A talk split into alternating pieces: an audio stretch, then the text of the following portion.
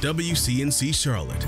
This is Flashpoint, where power and politics collide and the tough questions get asked and answered. Thanks for joining us here on Flashpoint. I'm Ben Thompson. This upcoming week, the North Carolina House is set to override several Governor Cooper's vetoes. Republicans are looking to place more restrictions specifically on transgender youth.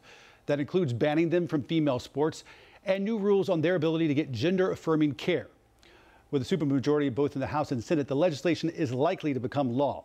But LGBTQ advocates say this all goes way too far.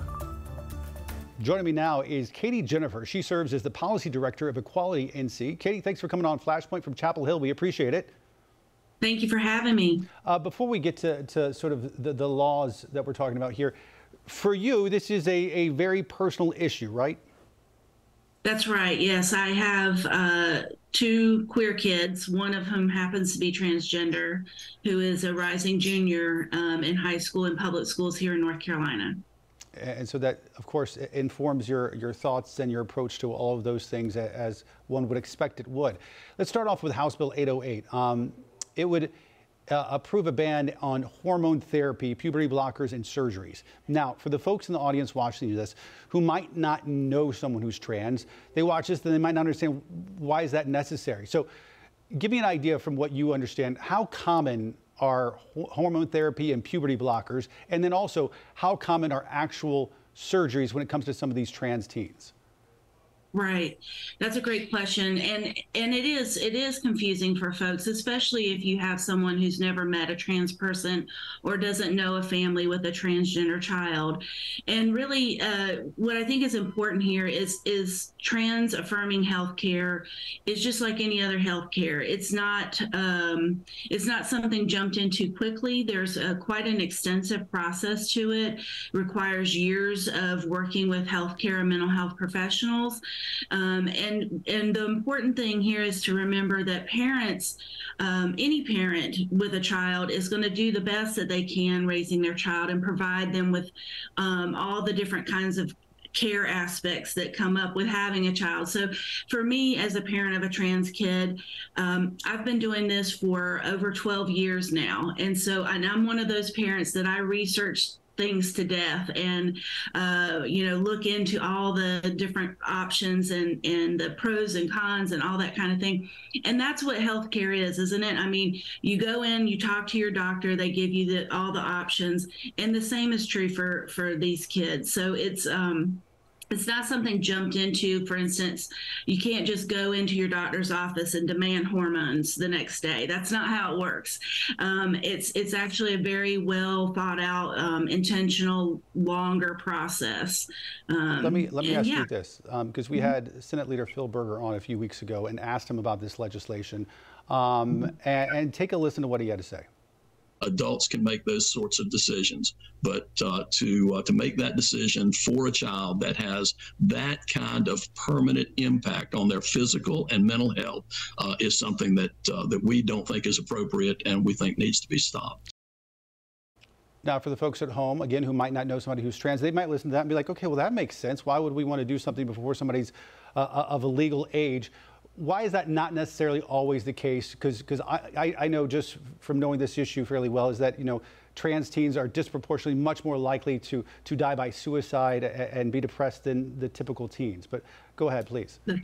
Yeah, that's right. That's true, and and we've seen that in studies that um, transgender youth have a much higher rate of suicide or suicide attempts. However, when they are affirmed in their life by the by their families at school, that kind of thing, their rate of suicide goes down to the national average. So really, trans kids just want to be um, respected for who they are and treated uh, the way you know for who they are, treated with respect for who they are are. So, um, in terms of uh, Berger's comments there, you know, it, it, strikes me as a parent, you know, I don't feel like the states job is to interfere in the pr- private medical decisions between me and my family and my providers. Um, and it's not children making these decisions. Um, just like I mentioned earlier with healthcare with your child, the, the parent, the adult parent or caregiver or guardian is the one making the decision, is has the final say. And we already have rules and laws in place to take care of things like malpractice if there is such a thing if there is something like that going on so so in terms of uh, you know we have informed consent so whenever uh, I agree to a procedure for my daughter, it's with those same guidelines that any parent would for any kind of medical care for your child. And and I would also say that forcing a trans child to go through natal puberty also makes permanent changes to that person's body. And we have seen that when you force a child to do that, a transgender child to do that, their mental health bottoms out, and that's when they are at risk um, for those suicidal behaviors. Uh, let's talk about trans athletes. The, the, Fairness in Women's Sports Act prohibits transgender girls from playing on a sports team that aligns with their gender identity. It strikes me that there is, there is a fair, justifiable question about what is a compromise on this issue that respects all stakeholders. And I don't know if there is one. I don't know that I've heard it yet. yeah. You know, the, this question has been coming up all across the country, and uh, states have been grappling with this issue. And, and I understand we want to have a fair and level playing field. And in North Carolina, we have the North Carolina High School Athletic Association, who spent, I believe, it was one to two years researching this issue, taking into account all the points of view, all the different things that are going on in this field, and came up with a very inclusive inclusive policy that took into account fairness in, in sports. And again, I just want to point out we're not talking about um, elite athletes here. We're talking about kids playing um, school sports with their, their teams on school and their friends at school. So we're not talking about the Olympic level or, you know, uh, elite athletes. And so we already have a policy in place, thanks to our um, High School Athletic Association, that is working. And I believe just a few years ago, there were 10 trans students uh, who had gone through that process. Um, and it seems to me that the focus more has been on trans girls playing. And my understanding is there were three trans girls who went through the process to play sports in North Carolina. Uh, one, the application uh, didn't go through, another one's no longer playing. So we're talking about one trans girl sport um, athlete in North Carolina out of 1.7 million school age children in North Carolina. I, I, think that that number sort of helps display the issue fairly well considering the amount of time mm-hmm. and resources that, that folks are putting mm-hmm. into this and and, and I, I do think people who hear this and say like well maybe this is not fair to to women and girls competing but when they hear that it's literally one or two athletes we're talking about here um, all of a sudden it becomes a little bit easier to get your mind around how we can all compromise here and, and, and find some sort of um, middle ground here. Um, I do want to say um, there's a, a, third bill here that we've talked about as well, and, that's um, it, GOP supporters call it the sort of the Parents' Bill of Rights, and it would force teachers or other school employees to essentially out trans uh, students to their parents, even if the student opposes it. And, and, as you know, um, not the case for, for, for your kids, but there are some kids out there that don't have a safe space at home. Some kids who will get kicked out of their homes. Um, Time Out mm-hmm. Youth here in Charlotte does um, um, amazing work on a daily basis with some of these teens who get kicked out of their homes. And, and, again, for people who might not understand, that's sort of the concern. Is there some teens that don't have a safe space at home? Right, that's exactly the concern, and and in it's true. Uh, and, you know, school, and, and we go back to those studies that we've already talked about with, especially with transgender students and suicide rates. And, and this is true for all LGBTQ kids. You know, having one, even just one safe adult in your life, um, it decreases that risk of suicide exponentially. And so, if we're going to have school as a safe place where maybe a child might feel like they have that one safe adult in a teacher, a guidance counselor, um, a, some other school personnel where they can talk about these issues, then that helps the child. That that will save lives. Um, and then this bill, what we're saying is you are forced in, those adults are forced out those children to their parents. And uh, that's not safe. That's not safe. Not you know parents that don't understand these issues. They might uh, there might not only just be kicking out, but there might be violence involved. We don't know, and it's it's just not safe for kids. I, I think there are fair-minded people on, on different issues of this that that could come to agreement I just don't know if all those people are getting in the same room necessarily right. uh, and, and, talking to each other. Uh, as it stands right now, it looks like the House is looking to override the governor's veto on those three issues. All right, Katie Jenifer, thanks for joining us here on Flashpoint. We appreciate it. Thank you. Take care. More Flashpoint after this.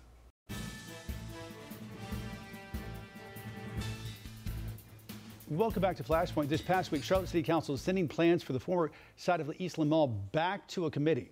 City leaders at odds with staff over what to do with about 30 acres of the site. It's been narrowed down, though, to two options. The first option, called QC East, it would bring sports field, an amphitheater, and esports venue. The other option would build an indoor sports complex. Now, City Council trying to move forward 13 years after that mall closed. Joining us now, Charlotte City Councilwoman Dimple Ajmera. She's also serving on the Jobs and Economic Development Committee as well. Councilwoman, thanks for coming back to Flashpoint. Thank you, Ben, for having me. Um, all right, let's talk about Eastland Mall um, because that is what sort of came up um, at, at, the meeting this this last week. The, the, mall has been closed now for 13 years. Is it not fair for the taxpayers and the folks in East Charlotte to expect a plan by now? Absolutely, they deserve it. In fact, as a fellow East Side resident, I'm certainly frustrated and disappointed uh, we had a plan all along till the Tepper Sports decided to pull out. And now we are trying to find a partner that has track record, that has financial capacity, and that's going to meet communities' needs. And this is a huge uplift. Um, and this certainly not a, this is certainly not an easy project. Uh, let me ask you this since you brought up Mr. Tepper. D- does that bring you pause when it comes to uh, dealing with him uh, in the future on possible other projects? No, not at all, because uh, we never had an agreement in place. So we can't really hold someone up when we didn't have anything in writing. Uh, We're working towards it, but we didn't have an agreement in place. Gotcha. I know some of your colleagues this past week um, seemed insulted by the fact that city staff said that the council didn't need to take action at Monday's meeting. Uh, did you share that same sentiment? Uh, there was it seemed to be some some uh, a bit of a tiff with with city staff over how this had been handled. Yes, I understand that some of my colleagues were extremely concerned where they felt insulted because of the decision that was made by a staff member or staff members. Uh, but I can tell you what I have heard from constituents we had over 200 signatures supporting one proposal over the other. And the proposal that was recommended by staff was not the one that was suggested by our neighbors. And this 200 signatures that came in uh, were from neighbors, from neighborhood leaders, community members who live uh, who live on the east side. So uh, from the calls and emails that I have received, they feel that uh, city is tone deaf they have not taken into consideration what is actually community wants versus what the city wants. And uh, I share their frustration.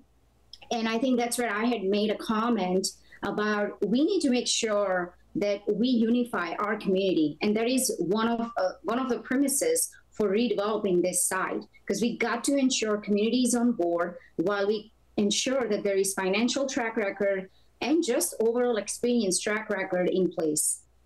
Um, just to go over the plans again, you, have you, got the QC East entertainment venue, which, to your point, city staff seem to prefer, or you've got this indoor sports complex. Uh, uh, as you mentioned, you are an East Sider. Which of the plans do you prefer? Well, for me, I'm not married to either plan.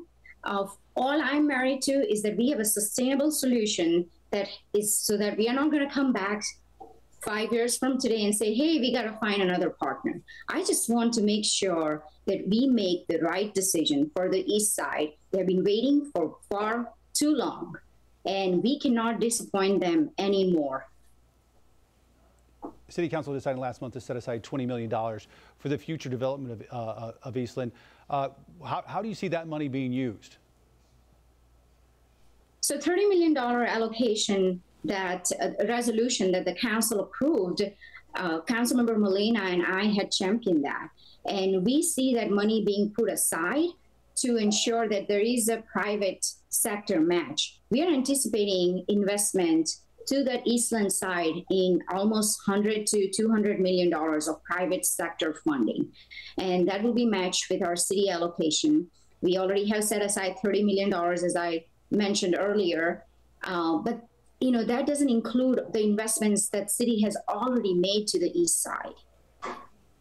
Uh, one final question on Eastland, and, and that is, uh, when do you see all this getting settled? As we mentioned, it's been 13 years now in the making.